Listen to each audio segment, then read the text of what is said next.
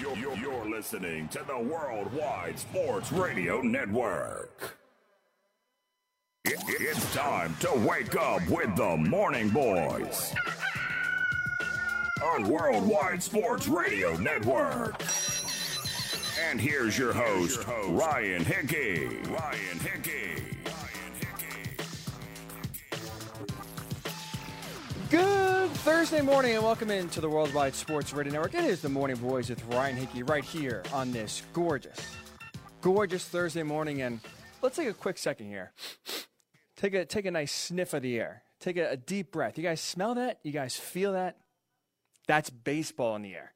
Opening day for Major League Baseball is today. It's been a long time since March 11th, really March 12th, when the sports world came to a screeching halt with their coronavirus. We've gotten a lot of ups, a lot of downs, a lot of shows, and a lot of time spent here, especially on this show, heaming and hawing about the MLB uh, negotiations between the players and the owners, being very pessimistic that a deal will come through and that we'll have baseball in some sort of fashion in 2020.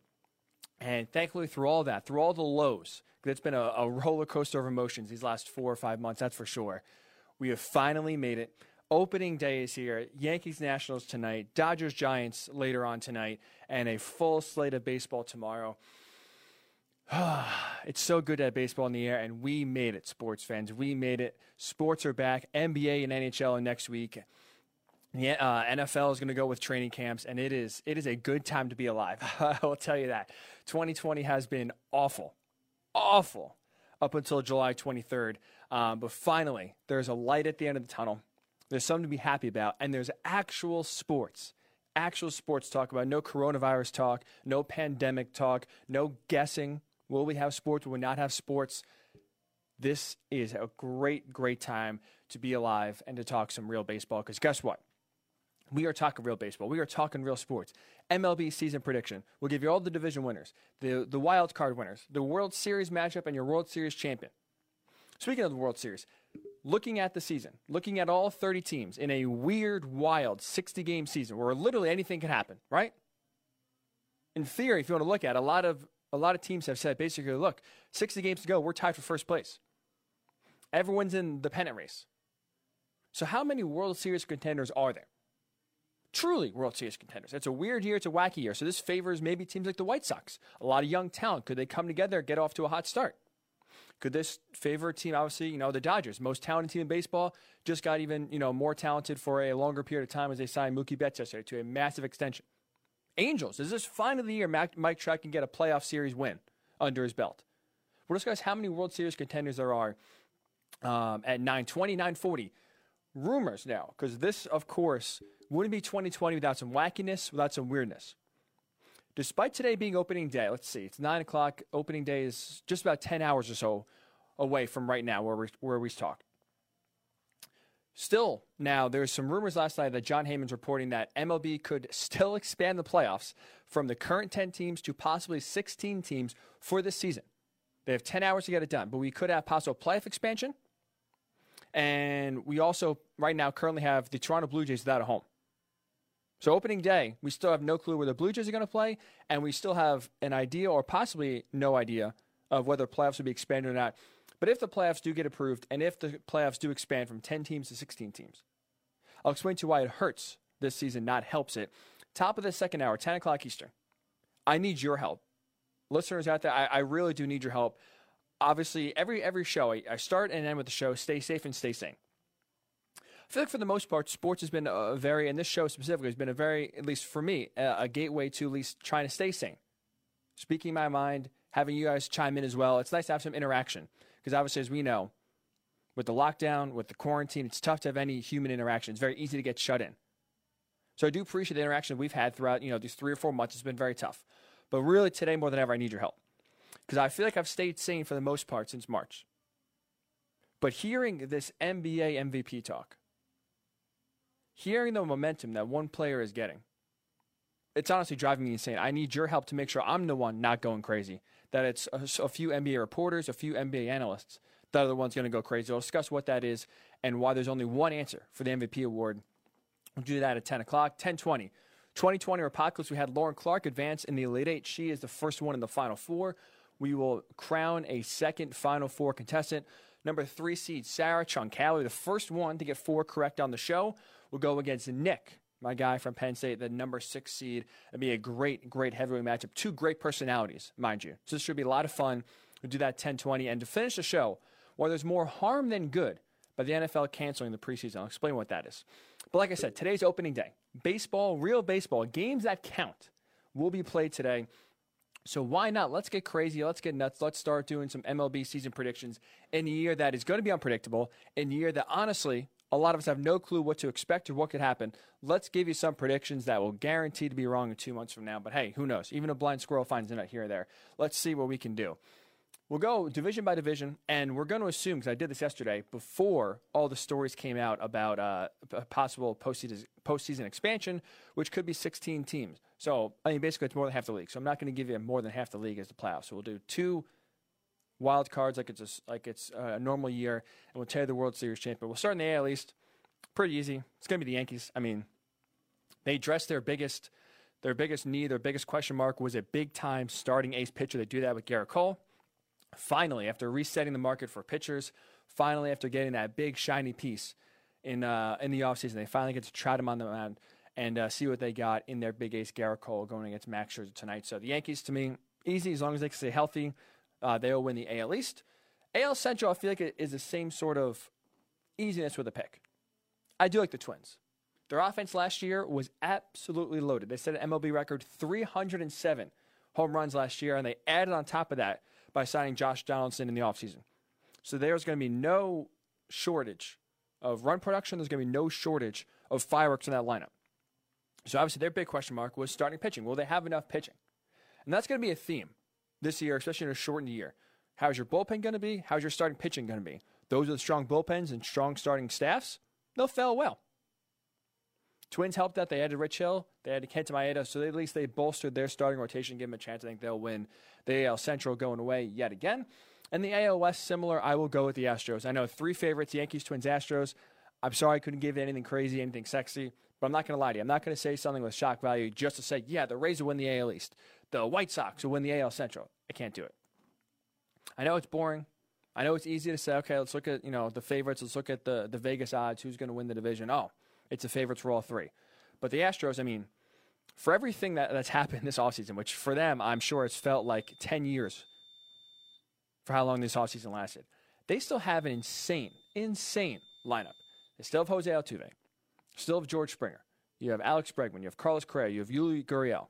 You have Yordan Alvarez, who, as a rookie last year, burst onto the scene and was great.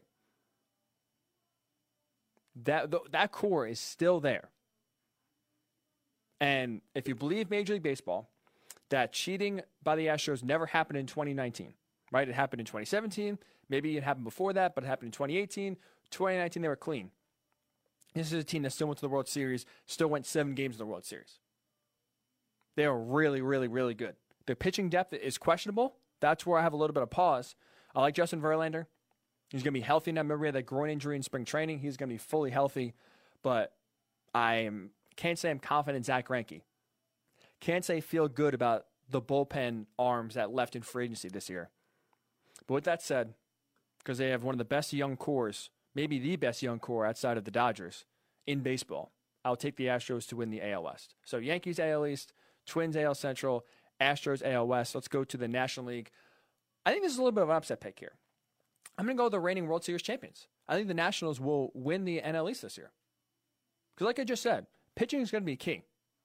ESPN did this survey. They, they talked to 18 general managers, assistant general managers, scouts, and they asked them basically what what to expect this year. In a shortened year, what is important? What are you looking for? What are some important traits for teams that want to be contenders, that want to make the playoffs, that want to win divisions? And out of voting, they said pitching is going to be the top priority. Well, when you look at the Nationals, Max Scherzer, Stephen Strasburg, Patrick Corbin, the best one, two, three punch in all baseball. Not to mention, with a 60 game season, let's say every starting pitcher gets around 12, uh, 11 to 12 starts, right? Depending on how you want to finagle, but you, every starting pitcher is going to get about 11 or 12 starts this year. Well, 12 starts for Scherzer, 12 starts for Strasburg, 12 starts for Corbin. That's 36 right there. That's over half the season. Those three will start. I'll take my odds. I'll, I'll gamble that the best three, the best one, two, three punch, excuse me, in baseball, pitching wise, pitching and starting half the games, I'll, I'll, I'll still roll with the Nationals, despite Ryan Zimmerman sitting out, despite Joe Ross sitting out, despite Anthony Rendon leaving in free agency. I still really like the Nationals. I think the Nationals are getting slept on. It's crazy to think. But the NL East is going to be competitive. The Mets, I think, are really balanced. The Braves obviously have a, another great young core. They made they won the division last year. But I'm going to roll with the Nationals. Uh, pitching to me is king. I'll roll with the team with the best pitching staff. And similar to how they won the World Series, remember this. They had one of the worst bullpens in baseball last year. And they still won the World Series because they rode their starters. They got big time performances out of their starters. I'm going to do. I am going to think that that's going to happen again. I'll roll with the Nationals to win the NL East. NL Central. This is, I mean, and of every division, I think this is the biggest toss up. I really, I think all four, any four of the teams, the Reds, the Cubs, the Cardinals, I'll throw the Brewers in there, could win the division because honestly, I, there's not much separating the four. So I'm going to go with the Reds. I'm going to go out in the Reds because honestly, I look around at the rest of the division.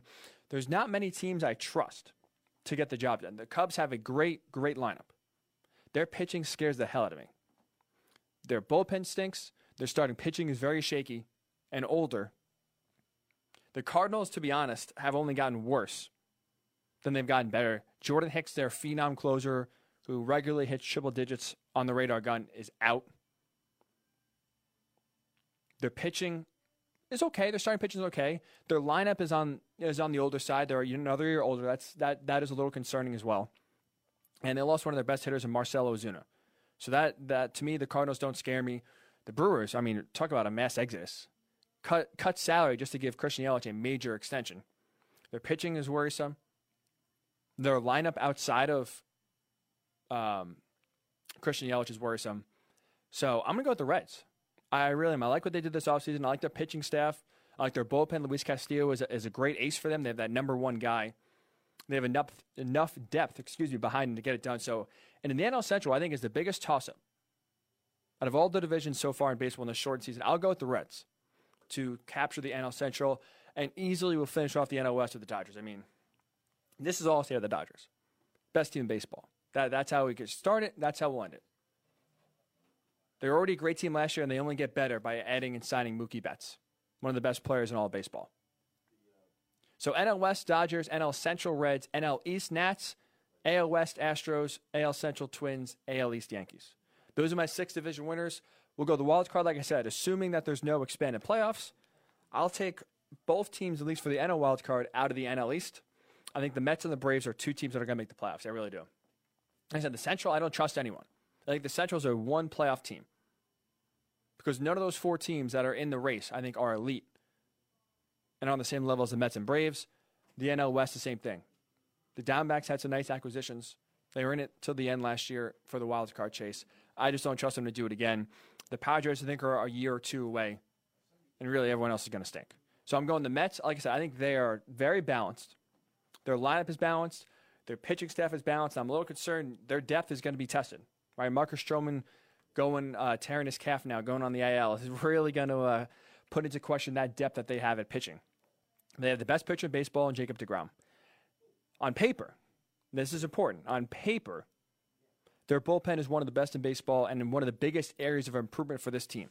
They needed help in the bullpen last year. They really struggled. They added to it. They have Dellin Betances. You hope Jeurys Familia and Edwin Diaz aren't worse than they are last year, which watching them last year, it's hard to do, but it is baseball. And I love the, the top of the order of Jeff McNeil, Pete Alonso, Michael Conforto, Wilson Ramos, J.D. Davis. They're legit hitters. You add in Yoenis Cespedes, you can get some sort of contribution from him. To the deep lineup. So I think they'll tread some water early. But once they get Marcus Stroman back, that kind of levels off some of the pitching depth. I like the Mets. They're very well balanced. And the Braves, same thing. One of the best lineups in baseball. Freddie Freeman is a stud. He's a professional. Ronald Acuna Jr., one of the young rising stars in this game. You have Ozzie Albies, again, part of that really young core that the Braves tried out there. The thing that concerns me, why not pitching? Oh, why I'm not pitching? Well, there's the reason why I'm not picking them to win the division. Their pitching does scare me. Their pitching, I think, can prevent them from winning a World Series and winning the division, let alone um, because they're relying basically on a lot of young pitching and Mike Soroka and Max Fried, and really hoping that they can capitalize and even be better than they were last year. So the NL wild card for me, the Mets and the Braves. AL wildcard to go repeat of last year, Rays and the A's. The Rays might be one of the best teams that no one really looked at last year. They won 96 games last year in a tough division, and in the year where Blake Snell, a usual ace, a usual dominant pitcher, number one for the for Tampa Bay, didn't really have his usual dominant season. So like he'll bounce back. Had Jose Martinez from the, the Cardinals, a big power bat to add there in your lineup. Not to mention the way they play, they're very flexible. They always move guys around, whether it's the, the bullpen, whether it's a starting rotation. They, they're very flexible, especially with their pitching staff, which you have to be this year. I think that style pays well for the Rays. I think they'll get a wild card. And the A's. A great one two punch of Marcus Semien, Matt Chapman. Solid pitching all around. And this is another team that won 97 games this year. No one's talking about. The Rays and the A's are two of the best teams in baseball, but because they're in the same division as the Astros and the Yankees, who both had great years last year, and the Yankees, despite all these injuries, they were overshadowed. The Rays put up a fight in the playoffs uh, against the Astros. So Rays and the A's in the wild card, Mets and Braves in the uh, NL wild card. My World Series, again, I'm sorry, I'm going chalk here. But to me, especially in a short season, talent is going to win out. I have the Dodgers and Astros in the World Series. To me, the Dodgers, no one's on the Dodgers level in the NL. I think the National Braves and Mets are in the second level, but no one close right now to where the Dodgers are. And in the AL, I think the Yankees overall have a better, have a more talented team because I like their pitching rotation. Their bullpen is the best in baseball, and their starting rotation got a big, big boost with Gerrit Cole. But I'll be honest, my biggest concern and why I'm not picking the Yankees here to go to the World Series, I can't trust them to be healthy. In a 60 game season, nonetheless, more than ever, you have an oblique tweak you you know you have a little groin strain, two or three weeks is a massive chunk of time. And you have guys like Giancarlo Stanton, like Aaron Judge, like Aaron Hicks, big parts of your team that can't be relied upon to stay healthy. So I'm significantly concerned that if one of those guys goes down, they'll be out for a long period of time, and that'll be the difference as to why the Astros will get back to the World Series um, again for the second year in a row, a third time in four years. And to me, this is the Dodgers' year. If you're if they can't win this year, honestly, I'm not sure when they're going to win. They've gotten close. On paper, they've had the most talented team now for it feels like the past four or five years. We know what happens when they get to the playoffs. It's a question mark. It's scary. I think this is the year the Dodgers finally, finally, finally chase those ghosts of 1988, get rid of the yips in the playoffs, and finally win the World Series and deliver on all that talent that they have on that team. So I'm going to go the Dodgers over the Astros in the World Series. What is your World Series match? I'd love to hear yours. Baseball is back. We are talking sports. So let me know at Facebook, World Worldwide Sports or Network. If you want to tweet us, WWSRN underscore radio. That's WWSRN underscore radio. If you want to tweet me personally, Ryan underscore Hickey and the number three. Ryan Hickey, Ryan underscore Hickey, excuse me. And the number three. What is your World Series matchup? Who is the World Series champion? For 2020 we are talking baseball here on opening day. And speaking of baseball, speaking of the World Series, I just laid out every division winner. I give you every uh, wild card team in my World Series matchup. But looking at the overall context of the season, look at every all 20, uh, excuse me, all 30 teams. How many World Series contenders are there? Because not every team that wins the division is going to contend for the World Series. How tr- truly, how many World Series contenders are there? I'll give your number. I'd love to hear yours. I'll give you give you my World Series number. Excuse me. I'd love to hear yours. Again, Worldwide Sports Radio Network on Facebook, WWSRN underscore radio on Twitter. What is your World Series matchup? We'll get to that when the Morning Boys Ryan Hickey return right here on the Worldwide Sports Radio Network. You're, you're, you're listening to the Worldwide Sports Radio Network. It, it's time to wake up with the Morning Boys on Worldwide Sports Radio Network. And here's your host, Ryan Hickey. Ryan Hickey.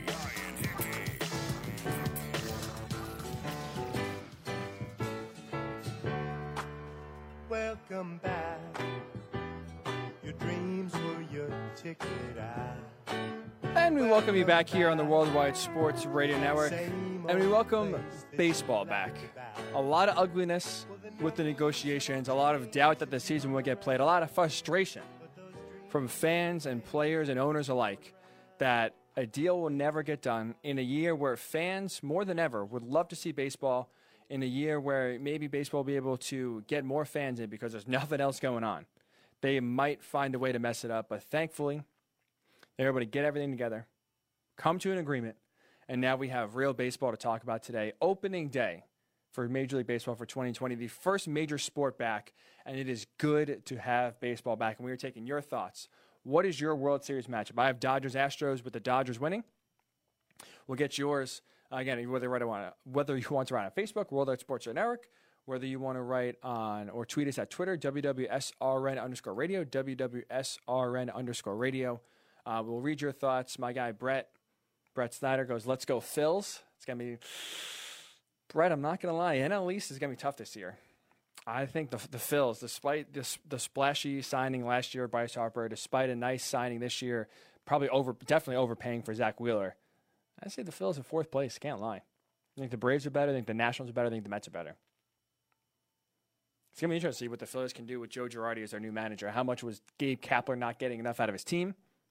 How much is it just the Phillies just aren't as talented? They they've come into a tough time where three of their teams are rising up and are more talented than them. So we'll see. But Brett is pumped up. Let's go Phillies, he writes, and uh, we are pumped up as well. So speaking of which, we gave you every division winner, gave you the the, uh, the wild card teams for each league, and again gave you the World Series matchup: Dodgers Astros with the Dodgers winning.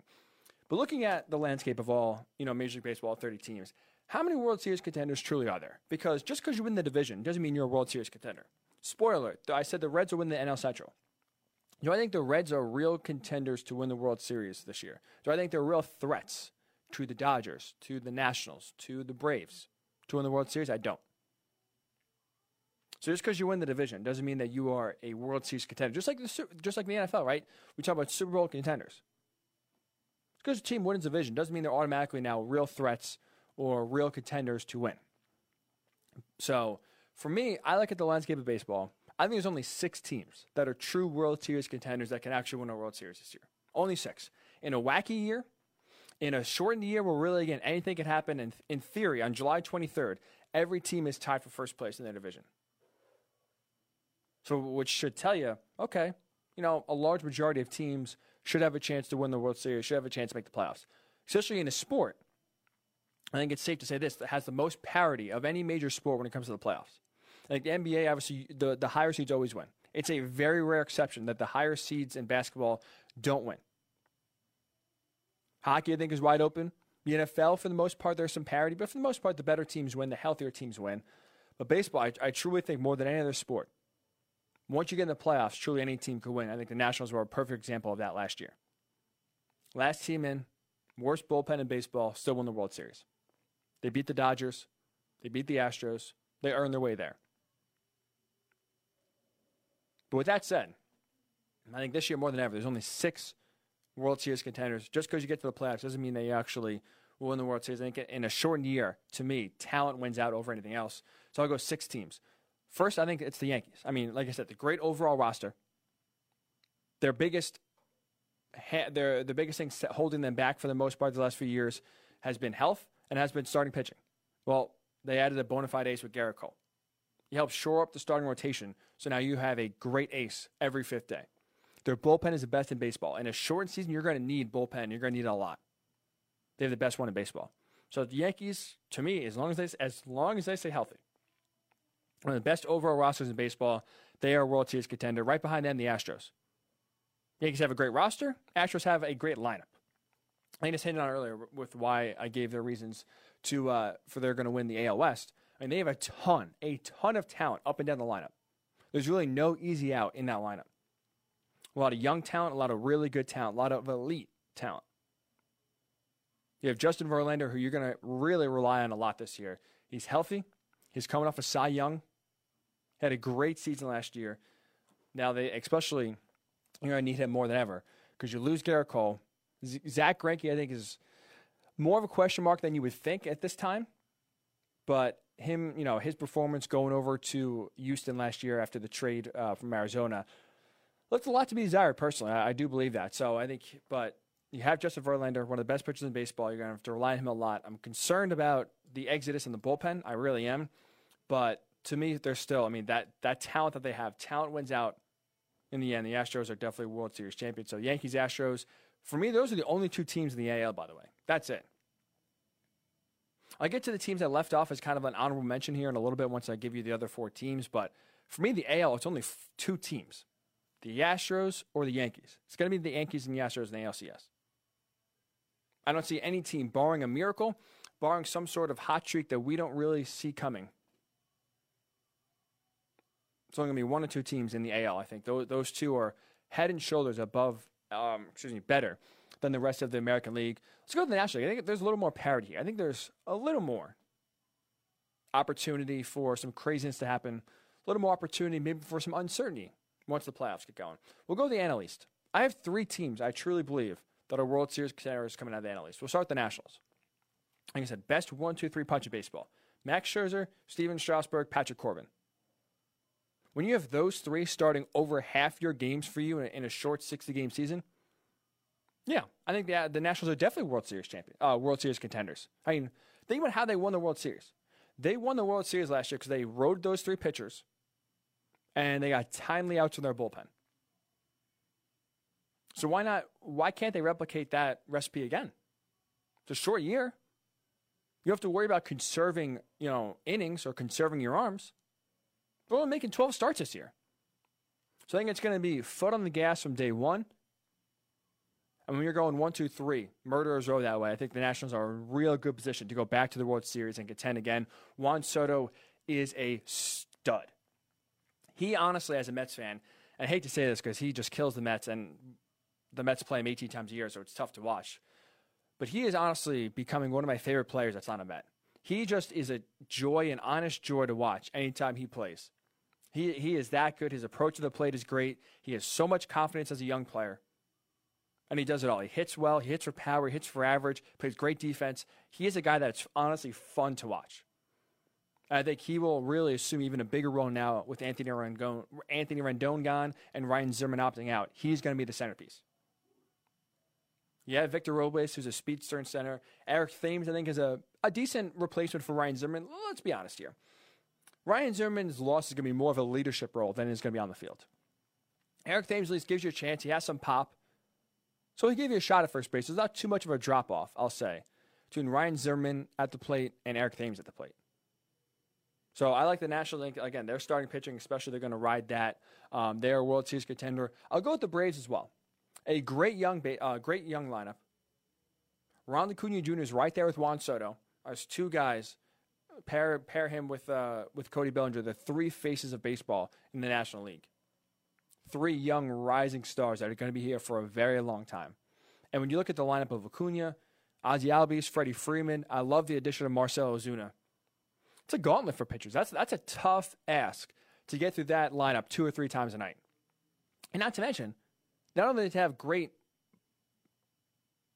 at bats, not only have a deep lineup, excuse me, they're also great defensively. They don't kill themselves in the field, which is going to be huge. They don't really make too many errors on their own, which is huge. So that great defense is going to help them and be a reason why they are another World Series contender. Like I said, the biggest worry to me is going to be their starting pitching, and if they can overcome that. And I'm going to put the Mets on this on this uh, list as well for World Series contenders for teams coming out of the AL East. I really do like the top of their order. I love Jeff McNeil. Pete Alonso had 53 home runs last year. Michael Conforto is a professional hitter. J.D. Davis is a hitter.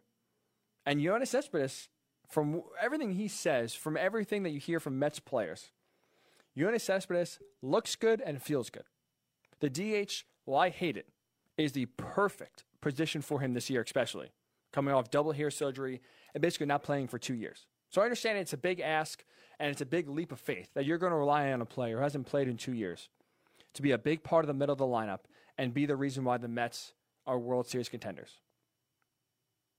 But for everything you hear, from players, from coaches, from managers, he's looking good, he's feeling good. So I'll buy into that. And I think when you have young players like JD Davis, Med Rosario took a really nice step the second half of the year last year. If Brandon Nimmo could stay healthy, he had a really solid September. They can take another step. That that lineup is deep and it's solid. Their bullpen they really adjusted to make it a strength. Like I said, on paper, it's supposed to look good. We'll see if that actually can work out. And the rotation, again, it took a hit depth wise. But if Marcus Stroman, if what you read is about you know six six weeks out with a with a torn calf, that's basically about the second half of the year, give or take. So if you can bring him back, similar to what they did last year, making a trade, if you kind of view it that way, you add some depth on the pitch on the uh, starting rotation. I think the Mets are very well rounded. I really do. They have the question marks, but I think they're well rounded. They're they have enough answers to me to make them World Series contenders. So out of the NL, I have the Braves, the Nationals, the Mets, and the fourth and final team, the Dodgers. I mean, like the best team in baseball. 106 wins last year. And how do they get better? They add Mookie Betts. They upgrade their bullpen. Think about it. The, the Dodgers' biggest issue this year. If you want to look at their overall team, what's the biggest question mark? Because I think every other team has question marks. The other five teams I I, um, I laid out there have legitimate question marks. The Dodgers' biggest question mark is how do they get all their talented players on the field? They just had to option one of their most talented young players in their farm system. His name is Gavin Lux. Betting wise in Vegas, he was the favorite to win Rookie of the Year this year in the National League. They just had to put him to the minor leagues or their version of the minor leagues because they didn't have enough room for him. Think about that. The Dodgers' biggest issue in 2020 is that they don't have enough room for all the talent that they have. It's a pretty good damn problem to have. So for me, the six, uh, excuse me, the six World Series contenders I have the Yankees and the Astros out of the uh, out of the AL, NL Nationals, Braves, Mets, and Dodgers. So like I said, I'll explain quickly some teams that just missed. The Twins, like I said, I love their offense. I think they really did well to uh, to adjust their pitching, but uh, I just I can't trust them in the playoffs. I really can't. The way the last few years that they have played well in the regular season and then just have folded in the playoffs like a cheap ten, we're paper tigers in the playoffs. To me, I just can't trust them until I actually see the Twins make some noise in the playoffs, play some really good baseball, pitch well in the playoffs. I can't trust them to make any noise. So the Twins, I think, will win the division. And they'll be impressive again in the regular season. They're a team that to me just folds in the postseason. I can't trust them until I see them actually win a postseason series and play well. So the Twins, I don't trust. The A's and Rays, to me, so I think there are two really good teams that are built for a weird, wacky season this way because they're both flexible, especially with the Rays and what they do with their pitching rotation and their bullpen. They rotate guys in and out. They have the opener for a lot of games. They they love flexibility with their position players and with their pitchers. But to me, I just don't think the Rays have enough pop in their lineup to compete against teams like the Yankees and the Astros. And for the for the uh, Athletics, their rotation of bullpen scares me. To be honest, it's not great. Their pitching is not great. When you're going to go against the Yankees, assuming they're healthy, or you're going to go against the Astros, that is that's a tough hill to overcome. When you have to go through those lineups, both very deep with a lot of talent. I just don't see, honestly, the A's or the Rays having enough juice, having enough uh, gas in the tank to overcome either the Astros or the Yankees. So Twins, A's, and Rays to me will make the playoffs, but not don't have enough to make the World Series. And out of the NL, I mean, I gave you three NL East teams. I don't think anyone else is going to be close in the NL West. So it comes down to NL Central. Like I said, I don't really trust any of the other teams. The Reds, Cardinals, and Cubs to me all have fatal flaws. That's going to make it tough for them to compete for the pennant. The Reds, I have questions about both their hitting and pitching coming together at the same time. I think that that's going to be a concern. The Cardinals, their roster is aging in the wrong direction, and they only got worse this offseason, not better. That scares me. And the Cubs, just, their pitching is just flat out just it's it's ugly. It's a disaster. So that concerns me. So to me, six teams: Yankees, Astros, Nationals, Braves, Mets, Dodgers. Those are the only teams in baseball that can compete for World Series in this year. So I'm curious your, your thoughts. Was there was that too many teams? How many World Series or how many teams can compete for the World Series this year? I'd love to get your thoughts. It's going to be a weird year, a wacky year. So who knows? Maybe the, the, the White Sox is a young team. Maybe the Padres has a young team. Catch fire and they're hot, and that's some you know a team we don't see coming. That really, once the season ends, we're like, wow, how do we not see these guys coming? This is the year for that. This is the year for that. So I'm curious. I said six teams that compete for the World Series. I'm curious. Love to get your thoughts. How many teams can compete for the World Series? Did I leave any teams out? Love to get your thoughts again, either on Facebook, Worldwide Sports Radio Network, on uh, Twitter, WWSRN underscore radio. If you want to tweet us there, we'll read your tweets. And when we come back, we'll finish off the uh, first hour, baseball heavy first hour here, with MLB expanded playoffs. Would it actually help this season or would it hurt this season? I'll explain why, or excuse me, which I'll explain which way I feel and why when the Morning Boys Ryan Hickey return right here on the Worldwide Sports Radio Network. It, it, it's the Worldwide Sports Radio Network. Radio Network. It, it's time to wake up with the Morning Boys. on Worldwide Sports Radio Network. And here's your host, Ryan Hickey. Ryan Hickey.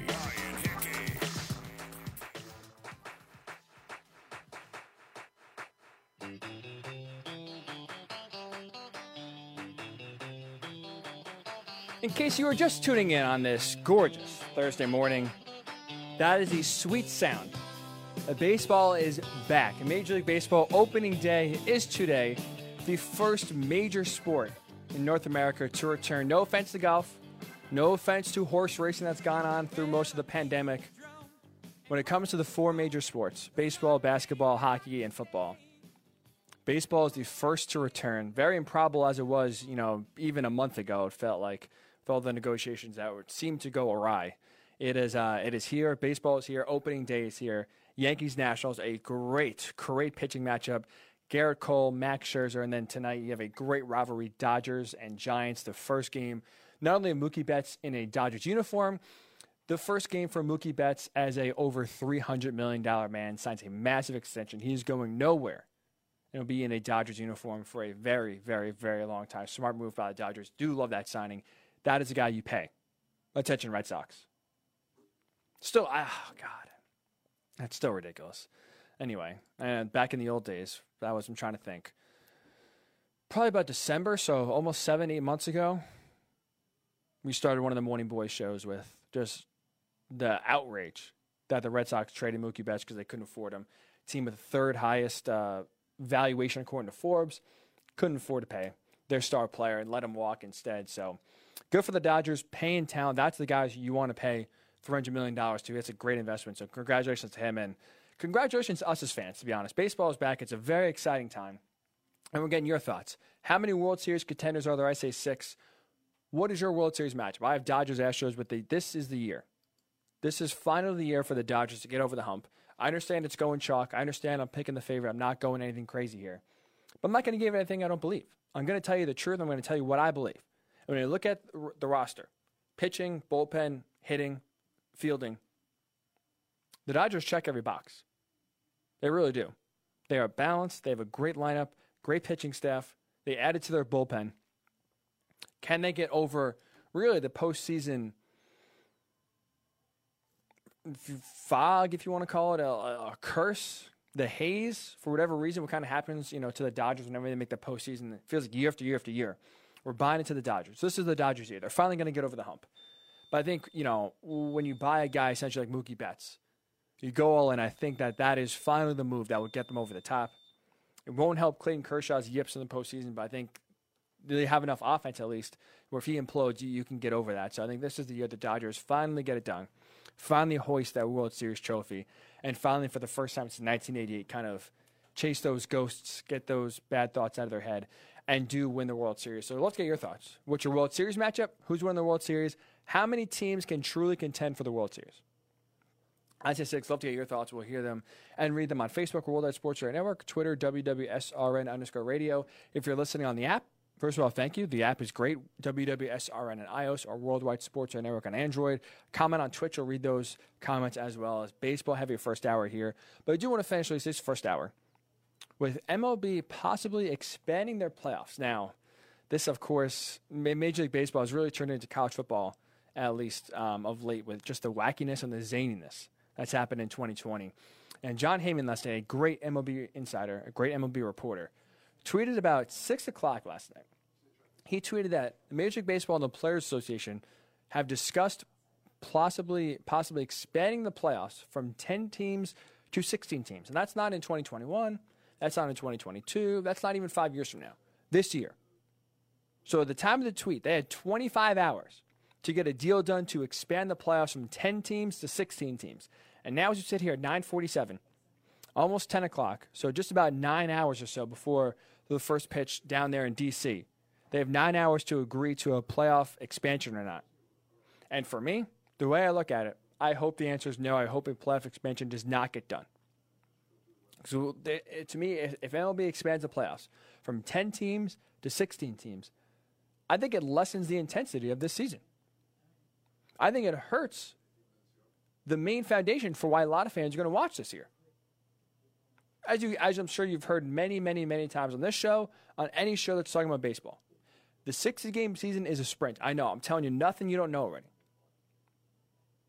But this is the first true season in Major League Baseball history where every game is truly important. Right? We always say, oh, every game matters. You know, look at the standings. You miss out by one game. All that game in June, that day game in June, that getaway day. You know, if only they actually played instead of kind of nailing it in, maybe they'd be in the playoffs or not. But the truth is, with 162 games, for the most part, the better teams always win out in the end, always make the playoffs in the end. It, it's a marathon, not a sprint.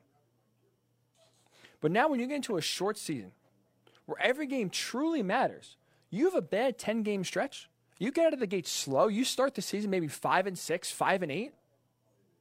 All of a sudden, you're done. You're toast.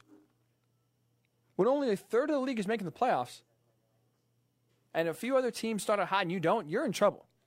Think about it. Last year, the Nationals started out 19 and 31. The reason they were able to get back to the playoffs is because they had time. They had time, despite an awful start to the season.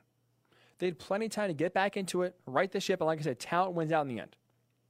And finally put it together. If they start, I mean, anywhere close to that, they're done. That's why it's so intriguing because every game truly means something. Only a third of the team makes, or a third of the league, excuse me, makes the playoffs. So it's tough. It's hard. That's the way it should be. So now, if you expand it to where eight teams, think about that, eight teams in each league, eight National League, eight American League, if they're getting the playoffs, every game automatically means less because guess what? With more playoff spots available, you're competing with less, there's more teams for less spots. Or excuse me, there's less teams for more spots, excuse me. So now, instead of fans tuning in for every game because oh man, we really need this game, you know, early July. Your team is let's say maybe 500. They really need to win this game. They, they can't afford to fall back too far from the wild card hunt or from the division hunt when the season's over. Now, when you expand the playoffs, a lot more teams that are average or even maybe below average are going to make the playoffs. So you don't give a reason for fans to tune into every single game until the playoffs. Because guess what? As long as you're not one of the worst teams in baseball, you're more likely to make the playoffs than not. I just talked, to, you know, my guy Brett wrote on Facebook earlier, let's go Phils. And I said, you know, I'm a little worried about the Phillies. If you're a Phillies fan, I think they could fin- I do think they'll finish in fourth place.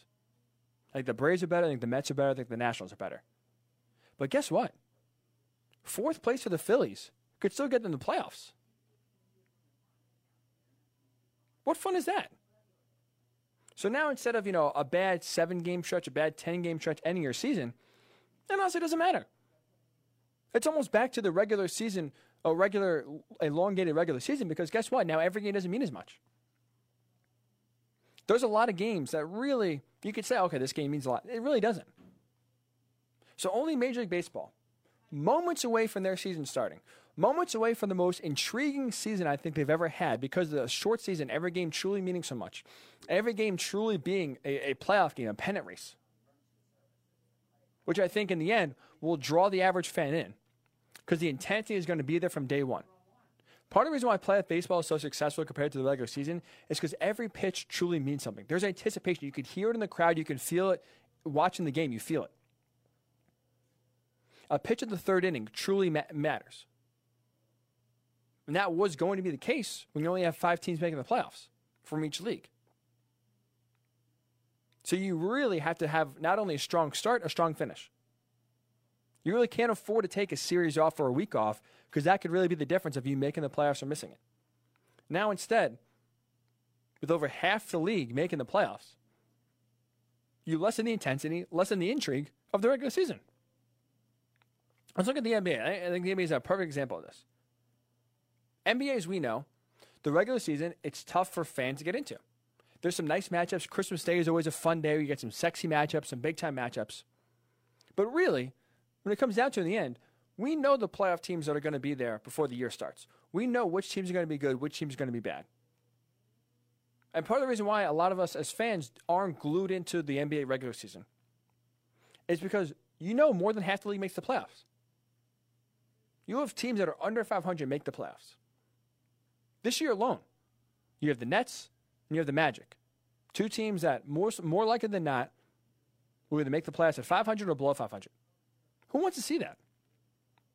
And now Major League Baseball, because they had one of the smallest postseasons in all major sports, them and the NFL, the two smallest, right? Now you're doing the same exact thing as the NBA. Now you're watering down your regular season in a year, the only year that you ever had where every game truly meant something. You watered it down. So I, ha- I hate the expanded playoffs for this year and this year alone. Now I'll say this. In a normal 162 game season, in a normal year where there's no pandemic, we have a full year. I actually love the idea of postseason expansion. Because I think for what it, for how it waters down a short 60 game season, for I think and how it takes away some of the intensity of a sprint of a season, I think it actually adds that to a longer season. Because now, if you have more teams making the playoffs, as we know, the MLB season is already hard enough to kind of get juiced up for to get into over the full year because it is marathon. But now, when you have more teams in the playoff race, when you have more teams now on, you know, in the wild card hunt, I think it adds more intrigue. I think it adds more interest, and it gets more fans to watch at the end of the year. So I do like it for a full season when it is tough again to have that kind of playoff intensity over a marathon of a year from April to September. I think an expanded postseason actually does help bring some more intensity, bring some more importance to the regular season. Because now more teams are in the race, which means that if your team's in the wild card hunt, you're more likely to watch, and that brings fans in. Whereas at a short season, to me, in a sprint, the less playoff teams, the better, because then it really makes every game that much more important. It really emphasizes getting off to a strong start and staying hot. I think now, when you water it down so much, honestly, a slow start, a bad week, a bad week and a half, a bad series or two doesn't really do anything for you. Doesn't end your hopes. I mean, to be honest, let's look at everything I just talked about here at the World Series contenders, right? I had six. I had three from the NL East the, the Nationals, the Braves, and the Mets. To be honest, I was very excited to see Mets baseball this year, in part because the division was so competitive. In part because, you know what, if you don't win the division, you have to be one of the two best teams of the rest to make it in. Now, if five wildcard teams are going to make the playoffs, I mean, barring catastrophe, the Mets are in, the Braves are in, the Nationals are in. Maybe you could pencil in the Cubs or the, the Diamondbacks. Like there, there, there's a lot of guarantees here where it's like, okay, now it's it's not as interesting, it's not as competitive, it's not as exciting. I look at I look at football as a perfect example of this. We look at the NFL, we look at college football. Right? Football is king in this country. Why is it? I think part of the reason why is because the product they put out there is so minimal. 16 games. That's it. For college, 12. As we know, in this society, we want more. And we want more for the most part, you can get more. Netflix, tons of different shows you can you have out there. They release a season, boom, we binge it right away, right? We watch 12 episodes and it feels like 12 hours, and we're on to the next thing. The demand is, the, or excuse me, enough uh, brand, enough product is there for us to watch and consume. The NBA, there's not enough, there's more product than demand with 82 games. And as we see, a lot of fans don't tune in till the end of the year and the playoffs. Baseball, especially, the regular season is so long. There's so much inventory, the demand is not there. But for football, the inventory will always be lesser than the demand. The demand is always going to be high. Fans want more, more, more, more, more. And outside of adding a 17th game, maybe an 18th game that's eventually going to come for the National Football League, you're still going to have a slim, slim amount of games where every game truly means something. That's why we, we, get so crazy when football comes. That's why every game is analyzed so in detail. We get so torn up with every win and every loss because there's only so many. And you're only playing 16 games, or in college, 12 one loss, one bad loss could really change the way your season goes. Whereas baseball, whether it's hockey, whether it's basketball, you're playing 82 or 162. There's enough time to make up for a bad loss or a bad streak. So that's part of the reason why football is king in this country. Because it's the one sport we can't get enough of. And smartly, the less we have of something, the more we want it. And I thought baseball was the perfect in the perfect spot this year. Only 60 games. Fans are thirsting. Fans are hungry for sports. Baseball comes back first. 60 games means, guess what? Every game means something. Every game is truly important. That's why we love football, because there's really not many games that we can roll our eyes at. Say, ah, that doesn't really mean much. There's only 16, or there's only 12. Now there's only 60. So you can't just throw off a bad week. Say, ah, okay, it's okay. We'll still be okay. A bad week could be the difference between the playoffs and, not, and no playoffs. And now, to me at least, I think baseball watered it down because they want to add 16 teams. So to me, I hate the idea of expanding the playoffs for this year. I think 16 teams is way too many. I think it undercuts the intensity and the excitement of a short 60 game season. I think it, I think it takes away some of the intrigue. I think it takes away some of the intensity. I really do. So let's look your thoughts. Do you like playoff baseball or do you like Major League Baseball expanding the playoffs to 16 teams? I think in a normal 162 game season, I love it. But for this year and this year alone, with a short season with so much on the line every game, I think it really does take away from some of the intensity and some of the viewing experience because now every game truly is not as important as it was. I think it's going to hurt. I think it's really going to hurt. So I'm not a fan of expanding the playoffs. Let's get your thoughts. Facebook World Sports Network, Twitter WWSRN underscore radio. Do you like Major League Baseball expanding the playoffs? Is 16 teams too much, or do you want to see it? You're a fan of it. You think more playoff teams will actually make the product more enjoyable. So discuss it. We'll get your thoughts, and when we come back, I really need your help. I really do. I've been trying to stay sane. I think I have, for the most part, stayed sane through this pandemic. But there's one thing I'm hearing when it comes to the NBA MVP that I'm going insane about. I can't believe. I'll get your thoughts, and please, please, please, I need your help. Help me stay sane. We'll do that when the Morning Boys Ryan Hickey return right here on the Worldwide Sports Radio Network. You're, you're, you're listening to the Worldwide Sports Radio Network. It, it's time to wake up with the Morning Boys on Worldwide Sports Radio Network. And here's your host, Ryan Hickey. Ryan Hickey. And welcome back into the Worldwide Sports Radio Network. It is the Morning Boys with Ryan Hickey on this Thursday morning, on this opening day morning. We appreciate you tuning in wherever you are. We hope you're staying safe and staying out and staying sane out there. Easy for me to say as we are rolling along. And speaking of staying sane, right? We've done a lot of baseball in the first hour, and I'd still love to get your thoughts. How many World Series contenders do we have out there? I say six. What is your MLB predictions? I have the World Series as Dodgers, Astros with the Dodgers finally winning the World Series, finally get over in the hump, and uh, and winning. And MLB expanded playoffs. They're talking about it. They still have to get a deal done again, just about nine hours or so from first pitch. So they still have a lot of work to get done if they want to expand the playoffs from 10 teams to 16 teams this season. I think it waters down. I think you hurt the integrity of a 60 game season. I think you take away some of the intensity. I really do. So in the one year where every game in baseball truly matters, I think you can really get fans drawn in because of the intensity that you're going to see right out of the gate. This is the only time it's ever going to happen where games truly out of the gate mean something and are important. I think you water that down by expanding the playoffs, and now you undercut the intensity. And I think part of the reason why you draw fans in because of that intensity, I think you take it away. So I don't like the expansion. I think in a regular season, I like it. In a short year with only 60 games, I think less playoff teams, the better. Um, but as we know, uh, this country wants more. We all want more. Baseball is going to try to give you more, and that's going to be 16 teams. So we'll see what actually happens. Again, nine hours if they want to get that done to uh, get that deal done. But I want to go switch gears to the NBA here because there's been a lot of talk these last few days. And to be honest, I, I can't believe what I've been hearing. A lot of respected voices of the NBA, a lot of great reporters, a lot of great analysts have been saying something that honestly blows my mind and infuriates me because I, I just can't believe it. I've, like I said, I've tried to stay sane this entire time. But this is the first time I feel like I'm going insane. And it's over sports, which is good, obviously. I'm not going to complain about that. But I truly feel like I'm, I'm about to lose my mind. And that is over the MV, NBA MVP award. Because as we know, obviously the season's going to resume next week.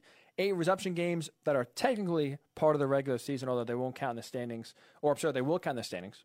I apologize, but they won't count towards postseason awards. So in theory, the MVP voting, the, they're doing the voting now as you speak. So these eight games won't count towards the MVP, the Coach of the Year, um, the six man year, all those you know, in, uh, those awards that they NBA gives out at the end of the year. Well, these these resumption games won't count toward. So in in theory, for look at the MVP award, it's a two man race between Giannis and LeBron James. Their cases are both done. They can't improve their case anymore. So the work they've done from October to March, that's it. So in theory, the MVP race is over. So the question is, who should win the MVP award? To me, there's only one answer. It's not even close. It's Giannis. What Giannis has done this year has been incredible. I think to me, it's it's hands down. Now he benefited, of course, from the shutdown because LeBron James really had some momentum going. But this is where you guys come in. This is where I really need your help because, well, to me, I think it's Giannis and it's not even close. It's Giannis ten times out of ten. I've heard NBA reporters, I've heard NBA analysts now the last week say they are voting for LeBron James. They think it's LeBron James's award this year. And I've a everywhere I look, uh, unless I am totally missing something, or it's just there's a made up stat that came out of nowhere since this pandemic started. That now is the you know the trump card, right? This is the one stat. No matter what, whoever leads this is the MVP, and somehow LeBron's winning it. Other than that, I have no clue how LeBron James could be the MVP over Giannis this year. I really don't. Let's look at let's look at the numbers, right? Because I think you know, let's go to the stats. The stats don't lie. Numbers don't lie. Points per game. Who who is a higher points per game, Giannis or LeBron James? Well, the answer is uh, excuse me. The answer is Giannis. Giannis almost averaging 30 points a game, 29.6. Four points more than LeBron James. So Giannis leads LeBron in points per game. How about rebounds per game? Well, I mean, he's a Greek freak for a reason. He leads LeBron in rebounds per game. So more points per game, more rebounds per game. Now, this is the only stat I'm going to read off here where LeBron actually is leading Giannis assists per game. LeBron's averaging over 10 assists per game, highest of his career. Great year distributing the ball. So Giannis has points and rebounds, LeBron has assists. How about field goal percentage? Well, Giannis again, shooting almost 55% from the field. How about, let's, go team success, right? Because similar to the NFL with quarterbacks, we look at the team record, right? The, the quarterback position is the only position in the NFL where we equate wins and losses and we, we put it on their record. Chiefs go 12 and 4. Patrick Mahomes had a great year, despite maybe himself not doing too great. Teams' wins and losses are put on the shoulders of the quarterback. Teams' wins and losses are put on the star player for each team. So look at the record, right? Okay, the Lakers having a great year. The Bucks having a great year. The Bucks are 53 and 12. They're having an outstanding year in the East. The Lakers are 49 and 14. So, okay, another check mark towards Giannis. Bucks have more wins.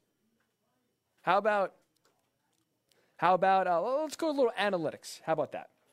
Because then obviously, you know, points, rebounds, assists, field goal percentage, those are great stats. But for the most part, also we can look at you know some deep dive of stats, some deep analytical stats to really show okay, how about their efficiency when they're on the court? Because you can get some hollow stats. You can average 30 points per game, but if you are the only player scoring, if your team is down by 30 every game, you know, it doesn't mean too much. So I, I have two analytical stats I want to share with you. PER, which is the measure of basically permanent production. So every minute you're on the court, basically analyzes what is your productivity when you're out there. The NBA average is 31. Oh, excuse me, excuse me. The NBA average is 15. Giannis is at a 31. So he beats LeBron there. LeBron's at 26, Giannis is at 31. So PER favors Giannis. Win share, how about this? Win share is very easy. Estimate of number of wins contributed by a player. So basically, all right, how many, how much, how much, how much wins is this person good for? Guess what? Giannis leads that category as well. So win share, PER, team record, field goal percentage, rebounds per game, points per game, all favor Giannis. So again, what stat is out there that I'm missing? What category is LeBron leading that I'm not seeing that makes him the shoe in favor to win the MVP? But yet, time after time, show after shows, listen to Colin Cowherd yesterday or, or Tuesday. Okay, Doug Gottlieb, who doesn't have a vote, but he's a you know big voice in the NBA world, would vote LeBron. He had Ric Bucher, a great NBA reporter, who does have an MVP vote, say he's voting for LeBron. What am I what am I missing here that the LeBron deserves a vote? And let, let's not forget, too, LeBron has more star power around him. He has the better team. Anthony Davis is a top five player in the league. Anthony Davis is a stud that LeBron James has to team up with. And here's, I think, I'm going to use the All Star voting here as a great example of Anthony Davis's contribution versus Khris Middleton's contribution, the second, you know, in the one-two punch of the Bucks. In the All Star voting, LeBron and AD were first and second for the Western Conference front court by voted by fans, voted by players, and voted by media. One, two, in all three of those categories. So the fans think LeBron and AD are the two best players in the front court. The players think so, and the media think so. How about the East? Let's look at the East with Giannis and Khris Middleton. Giannis is number one. Shocker. But Khris Middleton was 11th voted by fans, 11th voted by players, and didn't even get one vote as a starter from the media. So I should say it all. So LeBron has the better player on his team, which in theory should knock you. Because when you have all that talent around you, it's easier for you to play better. And so I look around. I try to make the case for LeBron James. I look around. What is what things does LeBron have going for him? Because like I just said, I ran in all the stats. All the stats favor the Greek freak. So what does LeBron actually have going for him? He has two things going for him that I think the reason why he's getting so much, um, so much attention, so much now momentum to win the MVP award. None of which, by the way, these two things I'm about to list shouldn't factor in at all for the MVP voting. Number one thing is going for him, he has recency bias working in his favor. The last 10 games before the shutdown, LeBron was averaging 30 points per game. He was shooting 55%, including 30, 37% from three. So he was killing it shooting. 9.4 assists per game, 8.2 rebounds per game. But also, more importantly, not only was he scoring great, playing great, the Lakers were really clicking. They beat the Celtics, the Clippers, and the Bucks in that 10 game stretch. They were 8 and 2. So things were really rolling for the Lakers. Things were really rolling, especially for LeBron James. They beat Giannis head to head. They beat the Clippers on that big Sunday afternoon game in Staples Center, and they beat another great team in the, in the Celtics. So the recency bias, the thing we remember last, was that Giannis was hurt, a little bit banged up, slow to come back, and LeBron was killing it, absolutely killing it. And to be fair to LeBron, if the season wasn't shut down, the season kept going as normal, there was no pandemic, there's no coronavirus, I think LeBron had a legitimate chance to chase down Giannis. If he kept up that pace, so the momentum was going in the Lakers' favor, Giannis coming off an injury, a little slow, I think LeBron could have really garnered some serious momentum and could have won the MVP trophy. Because for the first half, it wasn't even close. It was Giannis. He was the best player in basketball. But obviously, that that wasn't the case. The season wasn't allowed to resume. It stopped. So the time it stopped, LeBron, while he had momentum, while he was playing really well, didn't do enough to overtake Giannis. And the second thing LeBron is going for him as the MVP is that I've heard some voters use this vote and use this year's MVP award specifically as a lifetime achievement award. There's been a few NBA reporters I've heard publicly say they're leaning towards voting for LeBron this is the last chance they think he'll ever be in the conversation. At 35 years old, this is the last chance he'll have to really be the elite of the elite, the top of his game, and one of the best players in all basketball. Not I mean to be fair to him, at 35 years old, having the best 35 year old season we've ever seen, right? I think it's not that hard, not that much of a limb to go out on. But but just because he, you know he's playing great at an older age, just because this is, might be the last year that he you know he's at his best, as one of the best players in the league, doesn't mean we're going to give him the award just because. Oh, just because Giannis, you know, he's young, he'll be here again. We'll give him probably another MVP award. That's not how this works. You give the MVP award to the most valuable player of that year. That's it. It's not okay. Well, he's done this the last two years. Well, let's look at LeBron. You know, 17 year career. He's done great. You know what? He deserves it. Let's just give it to him. One last, you know, send off. That's not how it works. I'm sorry. LeBron's had a great year. He's had a great career. That doesn't mean that all of a sudden in the, 19, in the 2019 2020 season, he deserves the MVP. Giannis deserves it, joins a rare class of winning back to back MVPs. And to me, again, all the stats back it up. All the stats back it up that Giannis should win the MVP. Recency bias, lifetime achievement award aren't two reasons why you should give someone the MVP. I'm sorry. So, LeBron, you've had a great year. If you win a title, I'm sure it's more important than winning an MVP trophy. You're right there. But because you, you're lacking in the stats,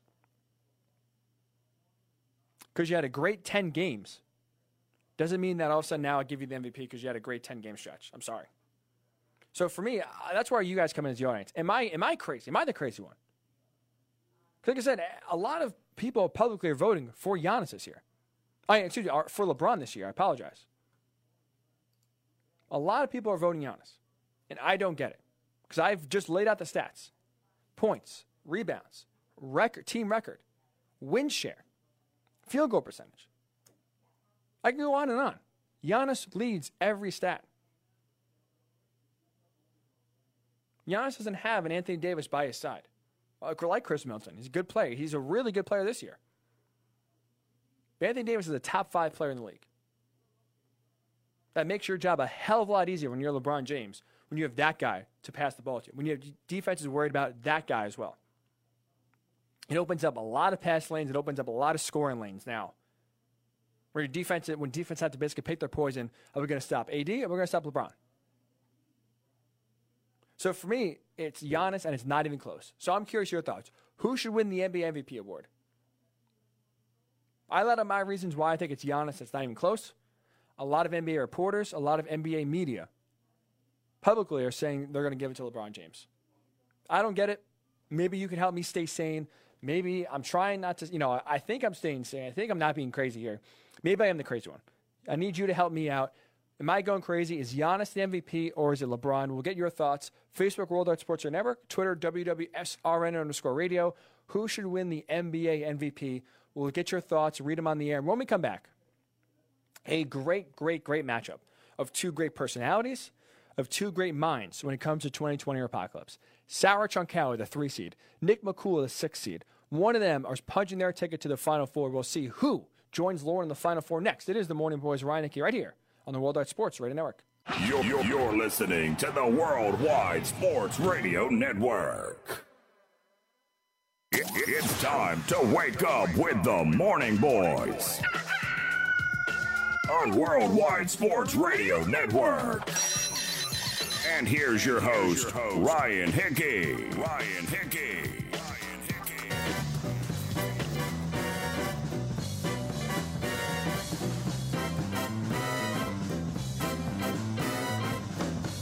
We are back here on the Worldwide Sports Radio Network on this opening day on this Thursday. We appreciate you tuning in and congratulate everyone. We have all made it. There's some live sports happening today. Could not could not feel any better to say that for sure. We have a great uh, a lot of baseball talk in the first hour, but now you know the thing that really matters, I should say, as you look at this Elite Eight matchup, is 2020 Apocalypse. Oh, geez, wait a second. I just realized I'd turn off the music. There we go. Sorry about that too focused on baseball to even remember what we're doing here.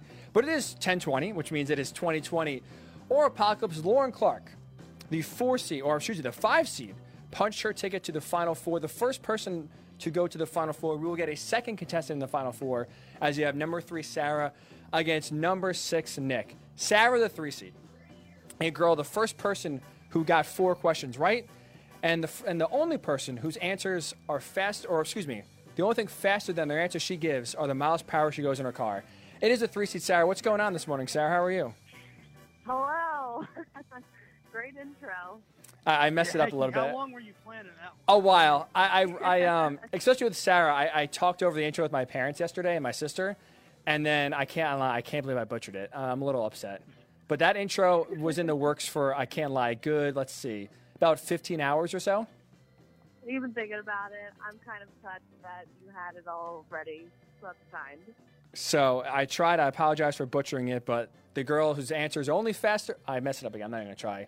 Well, anyway, Sarah's the three seed, taking on the six seed Nick, where this guy, the sweetest softball swing east of the Mississippi, a guy who's never seen a Bud Light he doesn't like. It is the great Nick McCool. Nick, welcome. How are you, stud?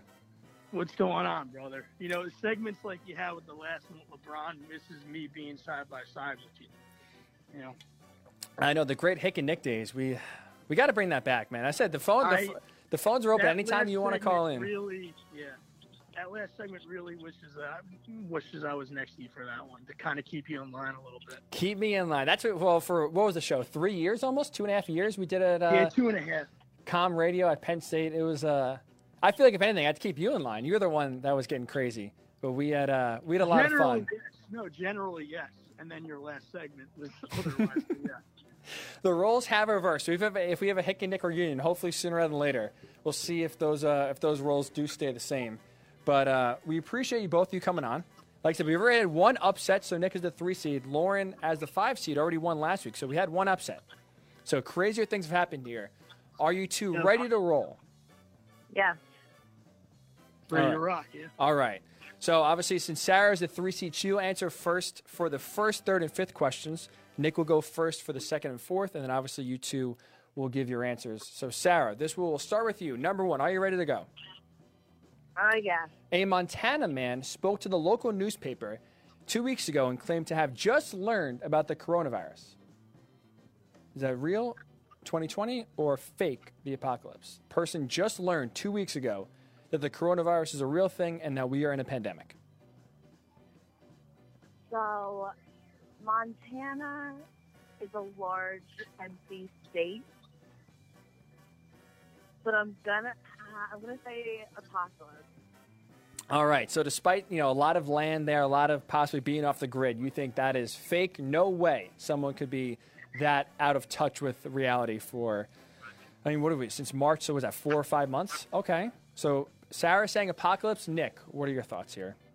Hickey, that that would be 2020. I'm gonna say. Um, I'm I'm not specifically sure about the Montana thing, but I thought like my mom or someone had told me that somebody was like doing some kind of religious or something thing where they were like they locked themselves away in like a house or something for three months or something, and then like came out and like didn't understand the whole face mask thing. I'm gonna go 2020. That would be the apocalypse. That is not the case. Oh wow. There, there is no person that has uh, spoken out recently, at least that I've seen, that has claimed to just learn about the coronavirus within the last few weeks. Um, I feel like that was a question earlier, but like back in like April or May. But Oh maybe. maybe. I, I oh, could you're repeating questions? No, I no no. This is all. This is all. This listen. This is the playoffs. There's no repeating here. I, I if anything, first of all, because I know Nick. regular season he was. Yes. Nick called me out. I've only repeated, I think, one or two apocalypse questions. Every 2020 question has been original and new. This and this is the playoffs, especially. There's no way I'm going to take a risk of one of you two listening on an off chance and remember the question. This is you got to earn it in the playoffs. There's no repeats there, I promise you. This is a brand new one. I thought of it yesterday. It is the apocalypse, and with that, Sarah is up one to nothing. Congratulations, Sarah. Nick, are you ready for number two? You'll go first here. Let's go. The latest symptom to develop from coronavirus is hair loss. Is that one of the latest symptoms now victims of coronavirus are showing? Is that 2020 or apocalypse? Ooh. Um. Well, if that's the case, I'm 26 now. That means that I had coronavirus when I was 14. Um. You were the first case of coronavirus. Yeah, I might have had the first case back in like 2009 or something. Jeez. Um. uh, I am gonna say that that's. Um. I'm gonna say apocalypse. All right, Nick is going. We'll see. All right, he's on the fence, but he's going to go apocalypse. Sarah? Yeah. Um, if that's also the case, I would think all of our uncles have had the coronavirus as well. That is true. We do know a lot of people that, that could also and benefit you look and like use the you're bald excuse. in a little Yo, too. Are you at- are you crazy? a little widow's speak, but this hair on top is going nowhere. Holy cow! The corners, Hick. The corners. That's listen. I'll say this: I will take the corners. The corners can absolutely go. I have no problem with that, as long as there's no bald spot in the back or I'm losing like I'm the hairline's retreating in the front. I'll take a widow's peak all day. But I, I promise you, the back of the hair is, is solid. It's in peace, and the front, I hope, is not. You know, that, that's there to play. The sides can go, no problem. I don't know. Maybe you should get Rogaine to sponsor you. Wow. The 2020 apocalypse sponsored by Rogaine. Final four is here. Men, That was rude. before we go, men, please check your hair. Okay. Get some Rogaine. It works. Don't have the coronavirus allegedly help you develop uh, hair loss. Okay, I'm gonna say 2020. All right. So you two reverse. So we have split answers, which means that Nick is the one this time getting it right. Hair loss is not a symptom of coronavirus. So no excuse, unfortunately. It would be a, a great built-in excuse for chicks. Don't worry, ladies. I just had the you know first victim of coronavirus here. Don't mind my hair, but unfortunately that is not true. Nick gets that one right, and we are tied one to one through two questions. Sarah, number three. A deadly virus has been discovered in the Northeast in which the virus, called the Triple E virus, is transmitted through mosquitoes and has killed 40% of its victims. Is the latest virus now the Triple E virus that's transmitted through mosquitoes and kills 40% of its victims? 2020. Sarah's going real. This is a real virus that we have to be watch, you know, watch out for. Forget the murder hornets. Forget all the other stuff that nature's trying to kill us with. The mosquitoes are the latest ones trying to kill us. Nick, is that 2020 or apocalypse? I'm with her actually. I think that's 2020. I know I heard something about mosquitoes recently. I don't know if that's what it's called or anything, but yeah, I'm going to go 2020. Look at this guy, staying up on current events. He reads the news. Both of you would be correct. this is a real headline. This is a real story. And again, in case 2020 going to get more hectic enough or, or crazier and dangerous enough, this is real. Triple E virus. Watch out. 40% of its victims. First found in uh, Massachusetts, by the way. So hopefully it doesn't trickle down here to uh, either New Jersey or New York. But we are uh, we are in trouble. That's uh, that's what I'll say. But both of you so far, crushing it. Two right apiece.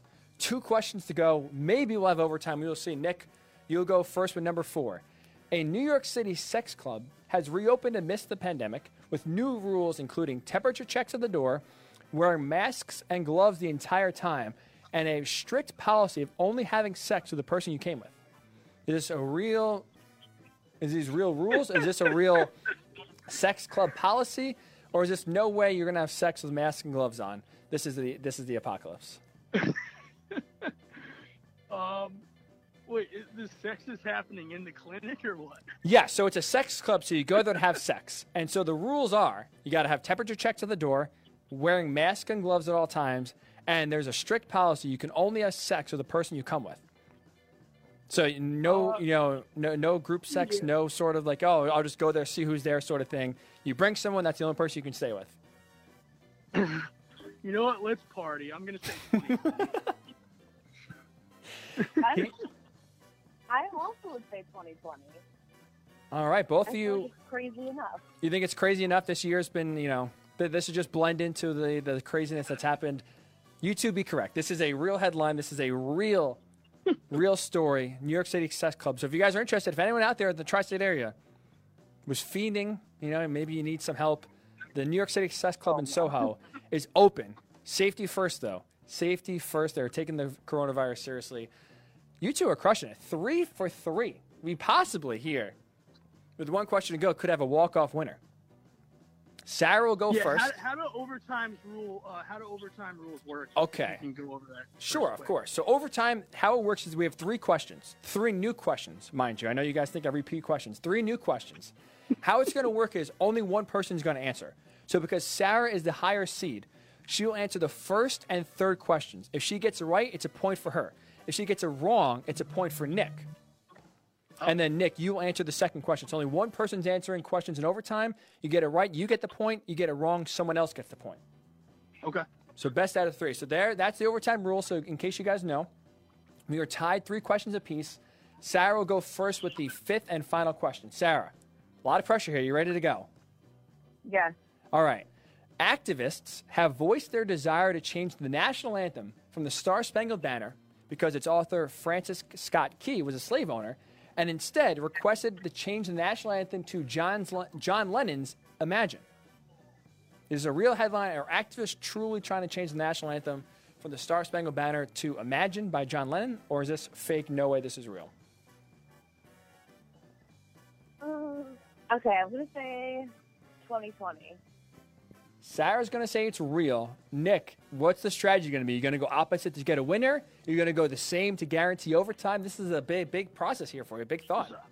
I wanted to go opposite because I, you know, I, I think my chances are better at winning in regulation than overtime. But I know for a fact that's true. Um, John Lennon's "Imagine's" a great all-time great song. I know that I've heard that, so I know that's true. This guy, the music man himself, you both would be correct. That is a real headline. That's a real story. Activists are trying to change the national anthem. Not sure if there's much momentum, um, but that is a true story, a true headline. And we have our first tie. Four questions each. So you guys crushed it.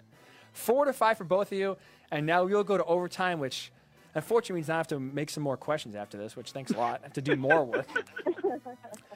But we will go to overtime. So, like I said, to rehash the rules, three questions. Best score to three wins. Sarah, you will answer the first and third questions. Only you will answer. You get it right, you get the point. You get it wrong, Nick gets the point. Nick will answer the second question with either a chance to win or to tie. We'll see how it goes. Sarah, any questions from you two, by the way?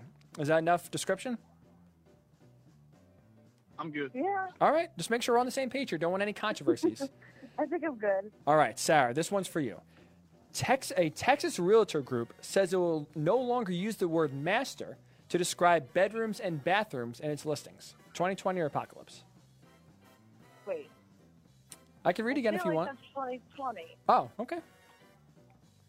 I, I feel like we talked about it on the beach, but I could be wrong. We talked a lot of things about the beach. Uh, most of it, a lot of it was arguing, mind you. But Wasn't a lot of wa- My mom did tell me not to piss you off. that, you know, you didn't do a good job of that, that's for sure. But, so I you're going to think I'll go. 2020. You're going to go 2020. That story is true. It is a real story. Texas realtors have dropped the word master um, and no longer will say master for bedrooms or bathrooms in its listings. They will use a different word. Um, but that is correct. Sarah, you're up 1 nothing. Now, Nick, you will go. Chance to, to uh, stay alive and go to a sudden death final question. Are you ready to go, sir? Yeah, did we talk about this question on the beach or no? Maybe we'll see. we'll see. This one, I feel like it, you know could go either way. I haven't been to the beach with you yet this year, so. I know that is true, but I, I promise you, I, I doubt that. There's no way we talked about this. I promise you that. There's no way I'll give inside information, especially if anyone is Sarah. She she really screwed me this no, past weekend. definitely not. Threw me under the bus, and now Listen. is talking about my hair. After Like I'm losing hair. So There's no family ties. Uh, yeah, I'm ready to rock. Let's go. all right, to go to to elongate overtime to go to a sudden death number three. Here you go, Nick. A Catholic priest was suspended after he compared the Black Lives Matter movement and its organizers to quote maggots and parasites in a church bulletin. Oh boy. Oh boy. Um, I will go 2020. You're saying that's a real story. I'm saying it's real. You, sir, would be correct. He has done it. He has staved off elimination for one last question that Wow. unfortunately is a real story. A Catholic priest did describe organizers of the Black Lives Matter movement as maggots and parasites in a church bulletin. Not really sure how you become a priest when you have those sort of beliefs and you want to voice them publicly, but you know, hey, I guess it's 2020. Crazier things have happened. But now this sets up all the drama. This is, I mean, this, you talk about a knockdown, slug out type of fight here. Third question, winner takes all. Sarah gets it right, she advances. Sarah gets it wrong, Nick advances. So no pressure, Sarah, but hey, that speeding ticket won't pay for itself, so you need to get this one right. Are you ready for this? Is it the make or break question? I guess so. The mayor of Seattle has started a campaign for the state of Washington to to cede from the U.S. and become part of Canada after, in his view, very poor leadership displayed since the coronavirus landed in America. Is the state of Washington trying to secede from the United States and join Canada? I'm gonna go uh, apocalypse. Final answer you're going to lock in as apocalypse. I don't know. Now you're making me. I'm just asking. I, I'm just I'm just making sure you are locking in as apocalypse the final answer. Yeah. She's going to That's go what I would've said, apocalypse. That's is what I correct. would have said. It is Yeah. apocalypse. It is a, a made up story. No one is trying to secede from the United States, at least not the mayor of Seattle. But uh, Sarah, congratulations. You have made it to the final four. It took overtime. It took eight questions, the most questions we, we ever had in 2020 Apocalypse. Overtime did it. You have survived, and you are moving on to the final four. Congratulations. My mom is literally yelling, "Go Sarah!" Well, tell your mother, Aunt Joanne, your daughter has lived to see another day. You staved off really any uh, any flack from the family. I know this family loves, you know, criticizing anytime anyone gets a question wrong. You have staved off that. You have moved on to at least the Final Four. How's it feel? Thank you, thank you. She Much feels great. Obviously, she Sorry, feels great. Nick. Nick, No, it's all good. It's I- all good. It I was a good apologize. We have nothing for you. We appreciate you playing. And listen, you you got as far as you possibly could have gone without advancing. So that, that's something for you. You put up a real fight. True. It was. It was a good fight. Well, Sarah, Nick, appreciate you playing. Thanks so much for giving us a few minutes. Sarah, again, congr- congratulations. Nick, sorry. Good luck in lose tonight. Big softball game. Go crush it. And hopefully that could be a nice, uh, nice little you know prize for you there. And we appreciate you both playing. Thanks so much for uh, for calling in, guys. Thank, Thank you, you. Hickey. That is uh, the great Nick and Sarah, two great personalities uh, to going against each other. We congratulate Sarah. Moves on and punches her ticket to join Lauren Clark in the final four of 2020 or Apocalypse. Two more places, or two more people to crown, I should say. We have Mike and Rob battling on Monday, or excuse me, Mike and Joe, the 10 seed versus the 1 seed on Monday. And then we have Cody and Rob to finish it off next Thursday as we get closer and closer to crowning a 2020 or Apocalypse champion. A lot of fun there. A great, great round. Congratulations to Sarah and condolences to Nick on a well, well put effort there. When we come back, we'll finish up the show. NFL preseason is canceled. While there's more harm than good that comes out of that, it is the Morning Boys Ryan Hickey right here on the Worldwide Sports Radio Network. You're, you're, you're listening to the Worldwide Sports Radio Network. It- it's time to wake up with the Morning Boys on Worldwide Sports Radio Network. And here's your host, Ryan Hickey. Ryan Hickey. And we welcome you back into the Worldwide Sports Radio Network. Coming off, I'm trying to calm down. I am sweating, literally. A great 2020 apocalypse comes down to overtime, and the last question in overtime is Sarah Troncali edges out Nick McCool, the Battle of New Jersey. Sarah advances to the Final Four. And as my dad writes, Sarah, calm down. Don't be so excited. I don't know if Sarah was, you know, she said she was at home. I don't know if she was in a funeral home, you know, somewhere where you got to be, you know, maybe she was at work. I don't know where she was. She say this: there was not much excitement there for the Final Four. Maybe it's just you know the game is not that important. I don't know. We'll see. But hey, she uh, she advances. She uh, she moves on to the Final Four. We will put the final two contestants in the Final Four next Monday and next Thursday. And we'll get down to business and crown a 2020 or Apocalypse champion in the next few weeks. A lot of fun there. Congratulations again to Sarah. And also, as my dad writes on Facebook, we need Hick and Nick back on the air. Couldn't agree more. Hopefully, you can figure out a time. I know Nick's very busy now with uh, with the tax season getting pushed back, but hopefully we can find a time, especially with baseball going on. Big baseball fan, big fan of everything. As you see, he was not uh, he was not on board totally with my Giannis versus LeBron thoughts. He thought I was being a little too uh, too hard, I guess that, or too um, over dramatic, too dramatic. That LeBron was was actually closer than he was with Giannis, but. Everything you hear nationally from reporters, from NBA analysts, from NBA media, a lot of momentum on LeBron's side. He had a good 10 game run, don't get me wrong. Beat Giannis and the Bucks, beat the Clippers. When it comes to individual stats, when it comes to actual MVP stats that matter, Giannis has LeBron beat in every category. So I'm not sure a lot of media looking at that are saying they're voting LeBron, but I'm just I'm not the crazy one. Nick does agree that Giannis is the MVP. Helps calm down a little bit because I was starting to go insane for a few days. I really was. But again, that was uh, that was at 10 o'clock. Any thoughts on that? Worldwide Sports Network on Facebook, WWSRN underscore radio on Twitter. Get your last thoughts in. I do want to end the show here with an NFL thought. Because over uh, the last few days, the NFL and the NFLPA, member on Thursday or Monday show, was talking about how the NFL really has to get a lot of things figured out before season can get started. We didn't, um, by the time Monday show finished, we didn't know the number of preseason games that are going to get played, what the testing protocol was going to be, what other precautions were going to be for players having to keep them safe, what training camp is going to look like with a ramp up period. And this is when rookies for the Chiefs and Texans reported on Monday. We didn't know those answers. Now on Thursday, we have more clarity. Testing is going to be every day until the you know the five uh, until the positive rate in the NFL is below five percent. Then they'll go every other day, and also we know that the NFL will have zero preseason games this year, zero. And while a lot of players were happy that preseason was canceled. A lot of fans that pay for season tickets that include preseason games that they have to buy, I'm sure are happy. They don't have to worry about that. But to me, canceling the NFL preseason does more harm than good. To, than uh, for the canceling. I'll, holy cow! It's been a tough day talking. Good thing I have to really talk for a few hours. Canceling the NFL preseason does more harm than good this year. I'll explain why.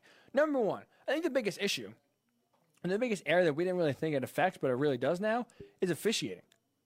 Because now a report came out that NFL officials and referees will not have any on field training, will not work together until week one of the regular season. The first time they're getting together on a field as a crew is going to be the games actually matter in week one of the regular season. So, no preseason games to work for the NFL officials to get back into shape. No visits to training camp, which they usually do. Those are canceled as well. So, to me, that that's that's not a good thing. When you have referees trying to get the kinks out, trying to get used to each other, trying to really get on the same page, and they're doing so when games actually count. Now, as we know, referees have been under the microscope more and more every year. High definition TVs, slow mo replays, better camera angles have really dissected every single call referees have made. And for the most part, unfortunately for them, some calls are missed. They're exposed on TV, and we all as fans freak out. A lot of outrage on social media. How can you miss that call? How can you make that call? No one's there. The referee loses the game. The pressure to be an NFL referee has never been higher than it is right now. And now, that's only going to increase because guess what? You're going to put these guys on the field, put it with the same criticism, but they don't have any training. Could you imagine? Could you imagine if the NFL decided to cancel training camp and just said, you know what, we're going to see you week one? what a disaster that would be. Imagine there's no training camp, and the first time teams could come together, the first time Patrick Mahomes could throw to his receivers, the first time Deshaun Watson's throwing to his receivers, the first time Joe Burrow is meeting his Bengals teammates, or Cam Newton's meeting his Patriots teammates, was week one on the field. Imagine how ugly that would be. Imagine how many mistakes there would be. Imagine just how bad of a product that would be on the field. You're doing that with referees. I understand their training is different physically you know, you could still train on your own. But the NFL is a game that goes, it moves quick. These players get faster, bigger, and stronger. So things happen in the blink of an eye, faster than they ever have.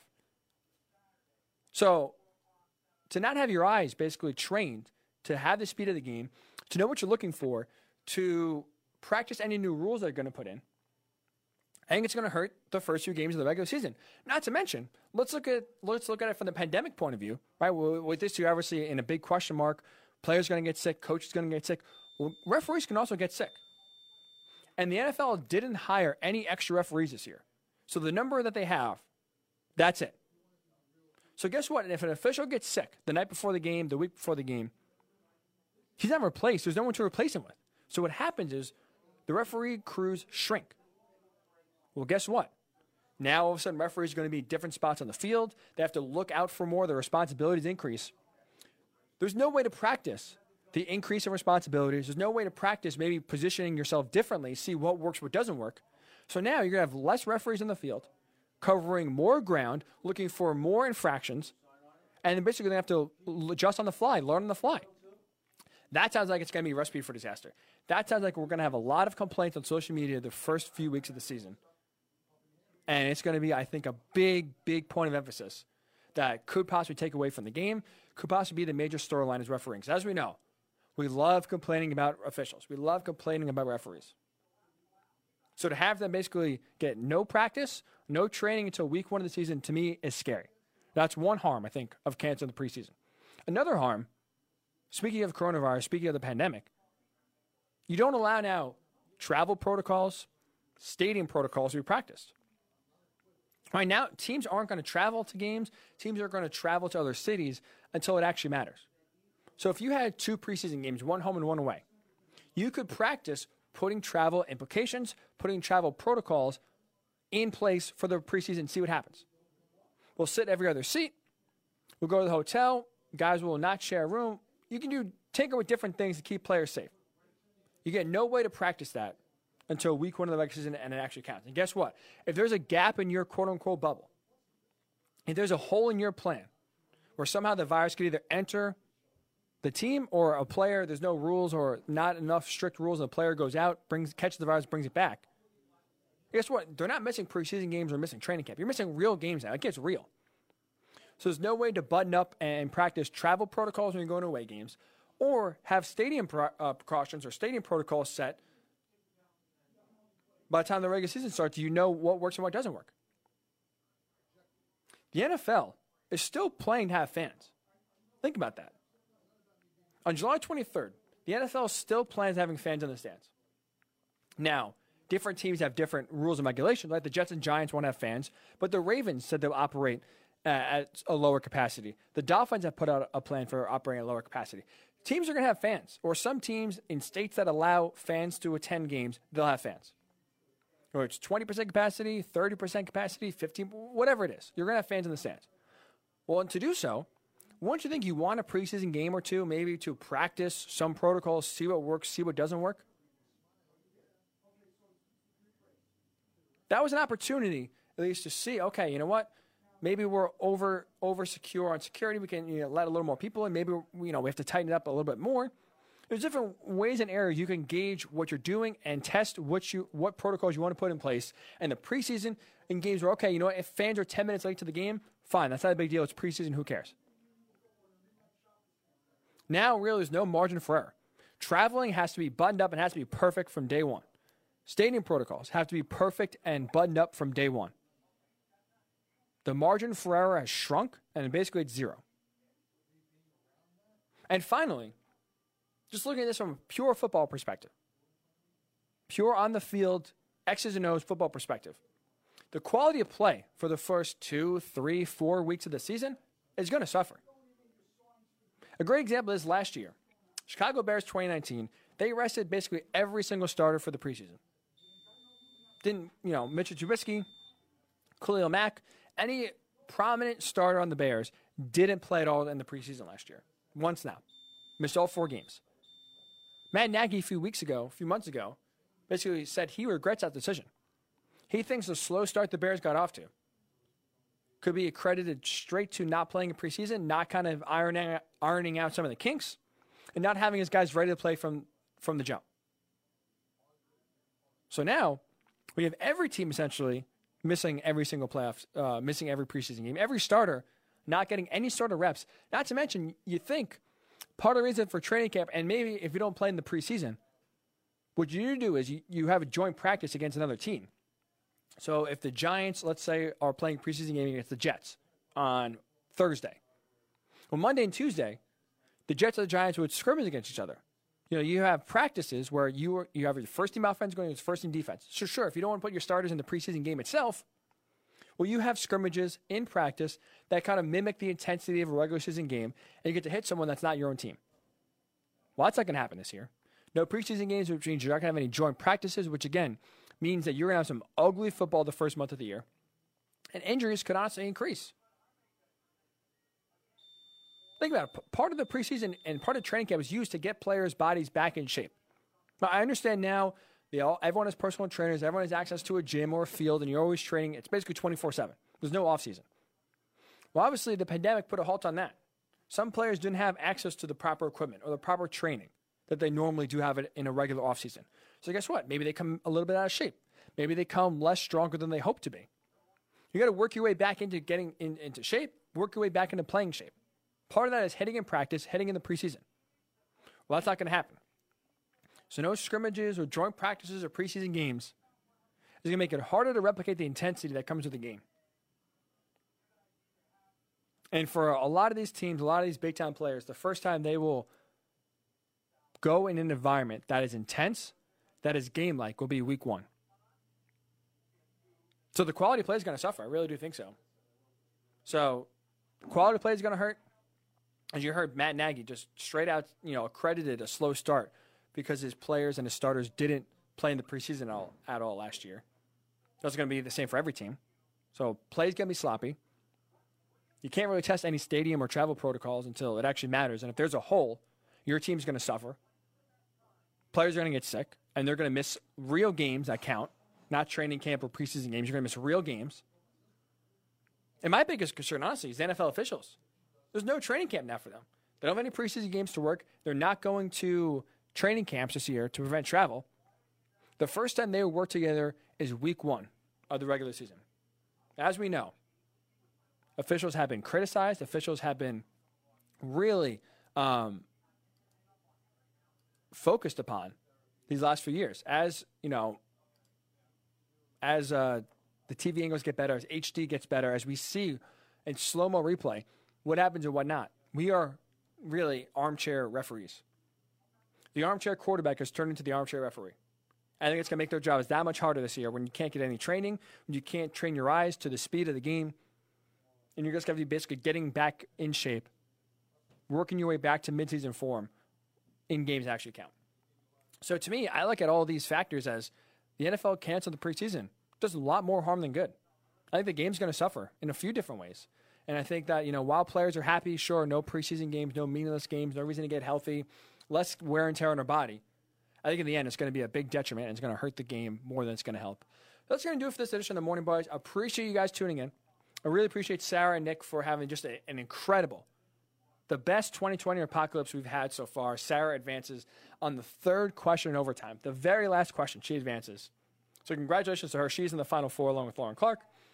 We'll crown our other two Final Four contestants on Monday and Thursday. And folks, this is the first time I could say this in a while. Enjoy watching sports this weekend.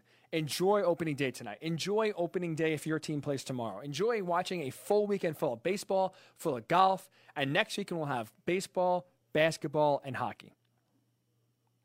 It's a great time to be a sports fan. Sports, we've missed you. Thank you for coming back.